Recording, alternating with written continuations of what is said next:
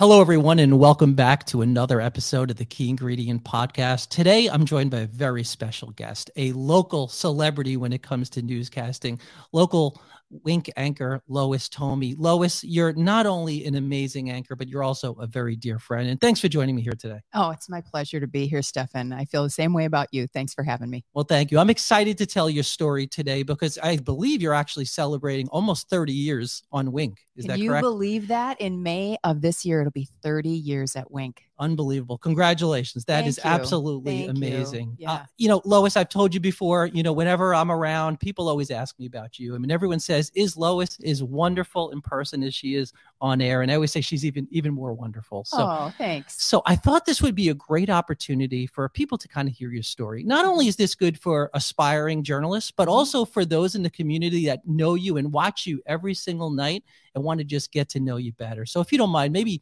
just begin by telling us a little bit about yourself. Oh, man. How far back do you want me to go? I grew up on a dairy farm in Wisconsin. That's a good Most- place to start. Most people don't know that about me, but I think it's important to say because it's where I learned hard work, the value of hard work. okay. Um, I grew up in Wisconsin. I went to the University of Wisconsin. Um, I wanted to be a dentist, Stefan. I did not want to do this when I when I was a kid. I didn't think, oh gosh, I want to be on TV.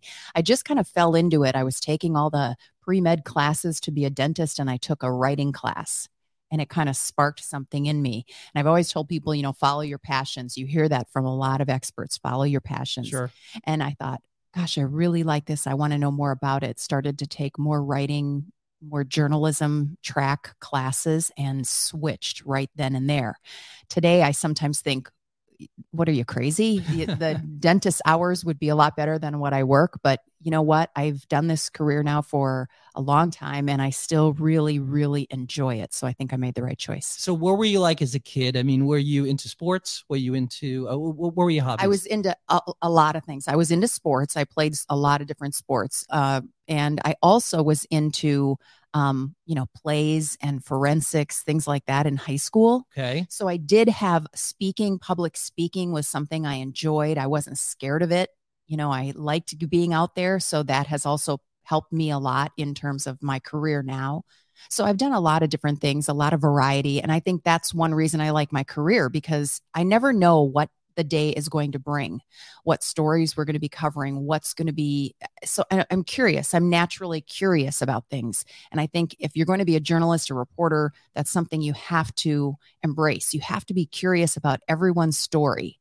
And I've always had that. Yeah. I had the same curiosity. That's why we do the key ingredient. And that, Mhm. that makes sense. So, how long ago, what age did you want to be a dentist? What was that? I Where'd that come I- from? Uh, in high school. Okay. In high school. Okay. And, you know, probably for the same reasons. Oh, dentists, they look like they're doing okay. They Sure. look like they make a decent living. Um, uh, you know, they got uh, good hours and I think I'm going to do that. And I was actually good in, in science. And I thought, hmm, okay, I'm going to, I'm going to take that track in college. But when I got to organic chemistry, much like anyone who's ever taken it, it was like, oh, this is the worst class I've ever taken. And I struggled and struggled. I, I managed to do okay, but I was like, wow, do I really want to do this my whole life? Well, you're lucky you did okay because I took organic chemistry, and uh, I can tell you it's the weed out class, right? I mean, that's the class that gets everybody. So, um, so that can that can certainly change. So, what made you change your mind? Well, it was the it was a it was one class.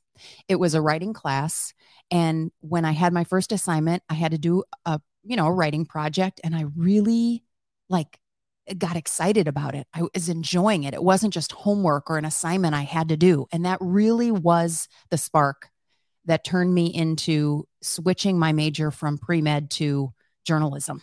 Was this your second year in college, or when was It was my first year in First year, okay, First year. okay. First year. So um, it was late in the year because organic chemistry you don't usually get to, you know, till your late freshman or sophomore year, depending on what your track Correct. is or what school you're going to. And so um, it was pretty early on. Then I went, I switched, I went to University of Wisconsin at Madison and I was working at a hotel there and I was a hotel near the Capitol. And I met the general manager of a local television station. And I got up the nerve to talk to him and ask him, Hey, do you have any internships? And I started working as an intern at his television station. And I think the internship is the most underused um, tool in a college student's toolbox I agree. because I think if you don't get a taste for what real life in that job is going to be before you graduate, you're making a mistake because you may go into it after you graduate thinking, okay, I'm all ready. I'm going to be the greatest uh, finance manager. I'm going to be the greatest HR person. I'm going to be the greatest journalist ever. And you get there and you're like, this is all there is. And it's Yeah. not what you want to do. So I I did an internship and I interned for 2 years and it was not easy for me because I didn't have a car. It was like, you know, two buses and a half mile walk every time I wanted to go and remember this is Wisconsin in the middle of winter. Pretty cold. huh? Yeah, terrible hours because I could only do it when I wasn't in class and I wasn't working other jobs to make money. So I, but I was committed and I'm so glad I did it because I was so prepared. And that company gave me my first shot on air and I started working part time for them and full time for them. Wow. So so bring you back to the internship. Wh- What were you doing? What did they have you doing? I was doing just mundane things. Five like- o'clock news? I'm kidding. yeah, I know. Didn't know. I, wish? No. Didn't I wish? No, I was like at that time I was logging, watching satellite feeds and logging feeds and content for producers because it was way before we had everything in the palm of our hand. Sure. So they needed someone who could make make their job a little bit easier. So I was logging what's coming down on the feed, what kind of sound was available, what interviews were being done, what was the content, that kind of thing. I was even getting, you know, whatever they told me to do. I was basically doing whatever they told me to do Sure. until they finally let me start. I asked if I could go and sh- uh, shadow a reporting team out in the field. Could I shadow a producer? Could I shadow? There's so many different careers in broadcast journalism that you aren't even aware of, I don't think, one year in college, that you get a feel for what's right for you. Do I want to be on air? Do I want to be off air? Do I, you know, what what really sparks me? And so that I just started shadowing people. That's great. So you're doing this internship for how many years? How long did that Two go years. for? Two years. So after two years, was that when you graduated? No, I, I was in my senior year. I was Okay. in my senior year, and this is the the pivotal moment for me. They always say there's some some moment that made you, or Or a key ingredient, as we like to refer to it on our show? Yes. very good, Stefan, a Yeah. key ingredient, and that was a snowstorm in Wisconsin when I was there in the morning helping produce the morning news, and the morning news anchor couldn't get back in time. Wow. And I always dress the part. Now, Stefan, you hear that from experts a lot. Dress for the job you want, not for the job you have. Absolutely. I used to wear a, a blazer and a like a business suit when I went and interned. And people might have thought, wow, this is kind of crazy. But that morning, boy, did it pay off because there was nobody there to do the morning cut ins for the newscasts. And the producer looked at me and said, You're you have to do it. And there were power outages in the in the area. It was a terrible snowstorm. Well, I got on the air, I did it. My news director got his power back in the middle of one of my cut-ins for the news and saw his intern sitting there doing reading a newscast and wondering what is going on. By the time he got in, he'd calmed down. He pulled me in his office and he said, "You know what? You didn't do half bad. I'm going to do I'm going to have you do some weekend work." And that's how I got my way in. so what were you, what were you feeling when they came over to you and said, Lois, we need you now? Utter panic. Sure. complete and utter panic. And I just talked myself into calming down. You know what you're doing. It's not like I had never done it anything before. I've done did things on our college station. We worked our college station was the PBS station in Madison. So we had top of the line equipment. We did it just like any other station would do it. So I had a little bit of experience. I just didn't have any uh, life experience or, Yeah. you know, so I was nervous as all get out Sure. but I- I was so glad I was ready to go and I did it and it it was my break. Interesting. So what happened next? What well I became um they started letting me produce more. I started going out on weekends reporting some some stories and eventually when I graduated I applied for a, a job in Green Bay and I got a full-time job working in Green Bay. So so what's it like being a reporter outside of the studio versus inside? I mean, what's what's what's the difference? I mean, Um there's well it's a lot there's a lot of excitement outside the studio. The studio inside the studio, you know, you're there you're reporting news different stories every day but you're Right. always in the studio. Outside you you don't know what you're going to happen upon or what you're going to be seeing that day which keeps it very very exciting. And it's fun. If you like people being out in the field is a lot of fun because you meet a lot of people you get a lot of stories you you you're it's a constant a constant change of stories and people and it just keeps it exciting every single day so at what point did you come down here to Southwest Florida? well i was working in green bay Okay. and uh, again, weird circumstances. The I was filling in for an anchor who had a liver transplant. She was off the air for a year. Oh wow. So they took me from the job I had been doing and they put me in the main chair for a year to fill in for her. She was about to come back and I hmm. realized that that that day, wait a second, the position I had had been filled. What am I going to do? Where am I going to go? Right. And it just so happened Wink called me that week and said, Hey, we have a position we'd like you to intern for, or we'd like you to interview for. And I, Wink, where's Wink? I mean, has, have, had you Myers, been down Fort to Fort Myers? At no, that time? I had no Okay. idea. I got up, got out the map and looked where Fort Myers was. And I was like, wow, okay, this looks okay. This looks good. I came down and interviewed and I really liked it here. I really loved the station. And, you know, it was fortuitous for me. I was, it was good timing. And I was hired to be the the main anchor for Wink, And that was in 1992, correct? 1992. So when you came down here, so did you, were you doing the, the nightly news or what was your schedule? I was doing the 5:30, 6, and 11 okay. at that time. Okay. Um, we've expanded newscasts. We have so many more newscasts than we ever had Yeah, now. three o'clock now, Yeah, right? I oh, mean, you've yes, added a lot. Yes, yeah, the morning show too is doing incredible amount of news in the morning. Yeah. Um, the appetite for news in Southwest Florida is tremendous, which is why it's done this way here. But right now, I'm doing the five, the six, and the seven o'clock newscasts, and um, really, really love it.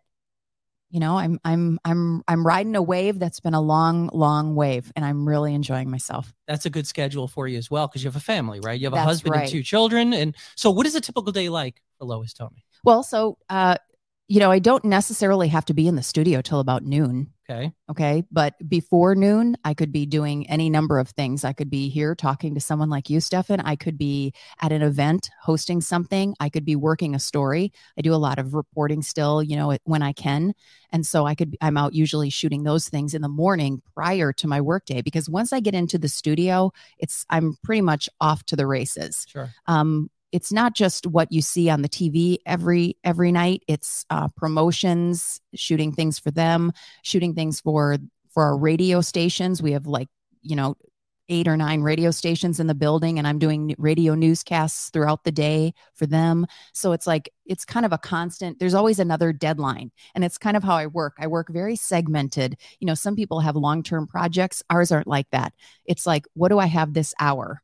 What what deadline do I have to meet in the next 10 minutes? Right. You know, we work that way a lot throughout the day in television news. And so that keeps it exciting too. You always Sure. have to stay right on top of the next Well, the every next day is different for you, which is terrific, especially when it comes to news Mhm. stories. So, Yeah. so it's pretty typical, I think, at least in this market, from what I've noticed, is that you have anchors kind of come for a few years, usually about three years or so, and then they go to a different market. So it is unusual to have someone like yourself say that they're celebrating 30 years here. The very obvious question is, what keeps you here, Lois? Well, I think a while ago, Stefan, I recognized that I could climb the ladder. I could go to a bigger station. I've had other offers in bigger markets, or I could stay in this community and make a difference in my community. And not every television market can you do that. If you go to Miami and you, the the event the things you do outside of the station off the air raising money for charities whatever it may be are not as significant as what you could do in this community Sure. it really depends on who lives here and what what's important to them. And so I recognized very early in Southwest Florida that I could make a difference by supporting things that I'm passionate about and I could become a, a productive member of this community, not just somebody's news anchor, but that I could really make a difference in people's lives as well because of the um, notoriety, I guess you would say, I have just Sure. from working on television. And so I decided that's what I wanted to do. I would rather make a difference than climb the ladder of corporate television.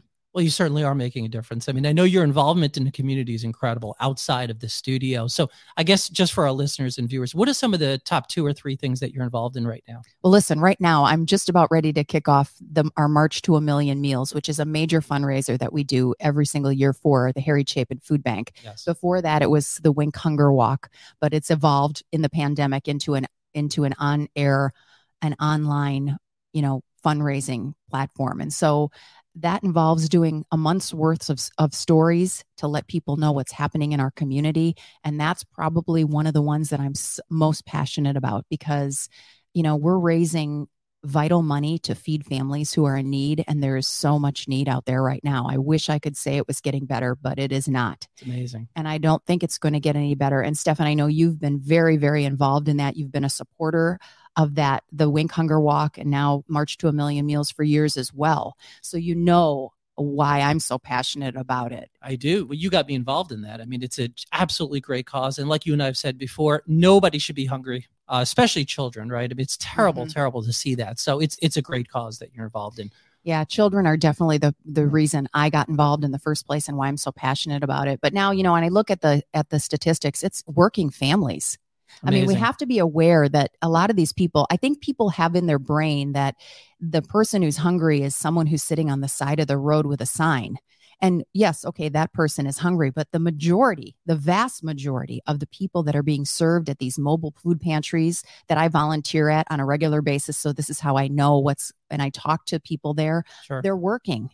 They're working, but they can't make ends meet because either they're working in the service industry or unfortunately teachers, uh, first responders, people who have families who can't make ends meet because rents are so high and now food is so costly. Well, everything's going up right now, so it doesn't make it any easier. That's exactly right. right. That's right. So you know that's that's one of the big ones for me, Stefan. What else? What I else? I know you have a couple of others that you're involved. Well, in. I have I you know I do uh, different types of children's charities. I also do um uh uh, the reading Southwest Florida Reading Festival. I've I been involved that. on that for for uh, let's see, that's gonna we're going on 1999. Is it really? One. Wow. Well, you're a committed one. person. Everything you do, you stick with for a very long time. Yeah, that 1999 was the first one for that. So that's amazing. We're going to be almost 25 years. It's like crazy how how much time flies. Wow. You know, and I also do things for different charities you know all over southwest florida i could name a, a bunch of, of different course. ones but it's it's just it's something that i can do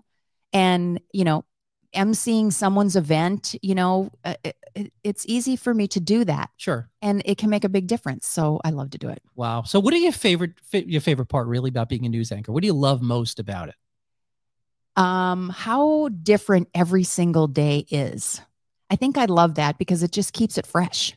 You know, you people, you know, sometimes you get into your career and you're like, oh, the same thing over and over and over again. Most careers are like that. Sure. Yeah. Yeah. And sometimes you can change it just with your attitude. Sometimes you can change it by doing a new project.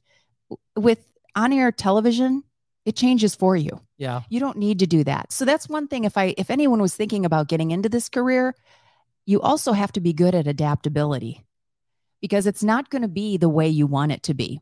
You know, we have producers every day, they work all day putting together this one hour newscast, right? They got it all set up. It's beautiful. It's tied up in a little bow just the way they like it. And then something happens and breaks, and they have to throw the whole thing out and start all over again. Yeah. So if you aren't good at adapting, then this isn't a career for you because that's something that's vital to succeed in this in this business. Sure. So for someone looking right now, listening to to this podcast, saying, you know, that sounds interesting, something I think I might want to explore. Mm-hmm. What do you advise they do? I advise they think about what the world's going to look like in 10 or 15 years because my industry changes constantly. And it's not just the technology, but right now it's how do you watch TV? Um, I have two teenagers who barely watch any local television at, at all. So I worry what what's my job going to be like when they become the key demographic? Sure. When they're 35, 40, 50, is it going to be the same way it is now or is it going to be something completely different? Are we going to go to completely on demand television? And, or is it going to stay how it is appointment tv where you sit down every night at six o'clock and watch the local news you know when our when our parents were younger yeah it was they called it appointment viewing. The entire world sat down to watch the network news. It was on that time of day and everybody was watching it. Well the network network news stations are suffering because you sure. can get everything in the pocket of your hand right now on your phone. So you know do i need that anymore? I think local news still has a niche. I think we still need to turn to local news for when important things are happening, not just, you know, like for example, take hurricanes or the recent tornadoes. You know, you need to you need a local source you can turn to right now when something critical is happening or your safety is at risk. And to learn about local stories that are, have an impact on you, you still need local news.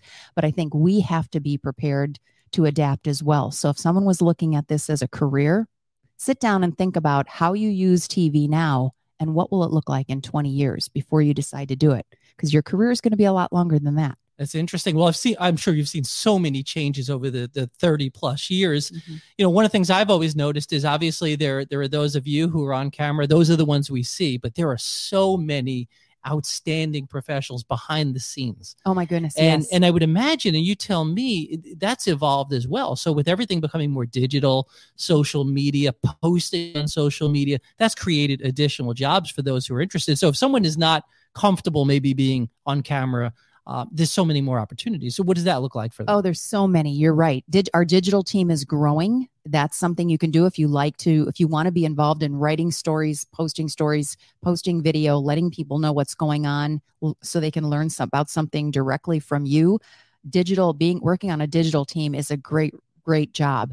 The producing team, that is still a career that is going crazy. There are not enough of them. Mm. You can pretty much still write your own ticket. If I wanted to go as an anchor to a specific city, it may take me years and years and years to work my way into that city. Sure. As a producer, it's a completely different ball game. There's so much need for producers that if you can get some experience under your belt so you get good at your craft, you can then still write your own ticket if you want to target a certain section of the country or even a certain city, and you can still get there. So, becoming a producer, which means you're building the newscast, timing it out, writing stories, gathering information from crews in the field, getting it all and weaving it all together and getting it on the air. You are the one in charge while it's on the air. All the anchors wait for direction from you and you know it's a high pressure job sure it is but there is a lot of security in it right now and i don't see that changing for many years to come it's an exciting job uh Very. you know i know some of the producers at wink and they're always moving around and trying to like you said they change things on a dime if they need to that's right and that's everything right. i don't think people realize how everything's planned out really to the second Absolutely, right? has Which to is be amazing. Yeah, has to be, yeah. has to be. You know, the pay, bills are paid by the advertisements. You don't want to. You got to be right on time all the time. So if you're good with detail, if detail is your strength, that's a that's definitely that's a job. career to think about. Mm-hmm. Interesting. So, what do you like least about what you do? I like least uh, working holidays, um, weekends. You know, mm-hmm. some of the odd hours. News is twenty four seven. That gets old as you get older, and you have kids who are involved in activities, and you want to be there. Well, guess what? If the uh, activity for my daughter at school is at five o'clock the news is five o'clock. Yeah. So I'm not making that. So I'm I I that's my least favorite thing. I have you have a little bit less flexibility in this job as a result of that. You can't move around the newscast to suit your schedule. So that's probably my least favorite thing. What about some of the stories you've had to report over the years? I mean, I'm sure there have been some that, uh, as a parent, maybe don't make you feel so good when you report them, and I would imagine that has to be very, very difficult. Yeah, I'm, I've I've traveled a lot in the early years when we were traveling a lot more. Um, I went to Columbine three different times um, after the Columbine shooting. That was a very, wow. very difficult story to report. Um, went to the Oklahoma City bombing uh, the day that occurred. Um, another one that really impacted me and kind of changed my perspective on things is um, in the late early to mid 90s i went out on a coast guard cutter with the us coast guard in the florida straits and we were picking up Cubans who are on makeshift rafts trying to get from Cuba to the United States, trying to get their children out of the country. And um, I think what changed my perspective there was I didn't really know anyone who was Cuban. I didn't understand the desperation.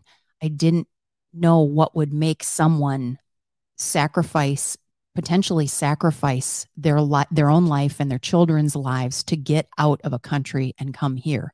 I didn't realize how great we had it really mm-hmm. until then when I met a family and with an interpreter was able to understand why they were so desperate to get out of the circumstances they were. Wow. And and then I realized they want the same thing I do. I want my children to be in a better place than I was. That's all they wanted.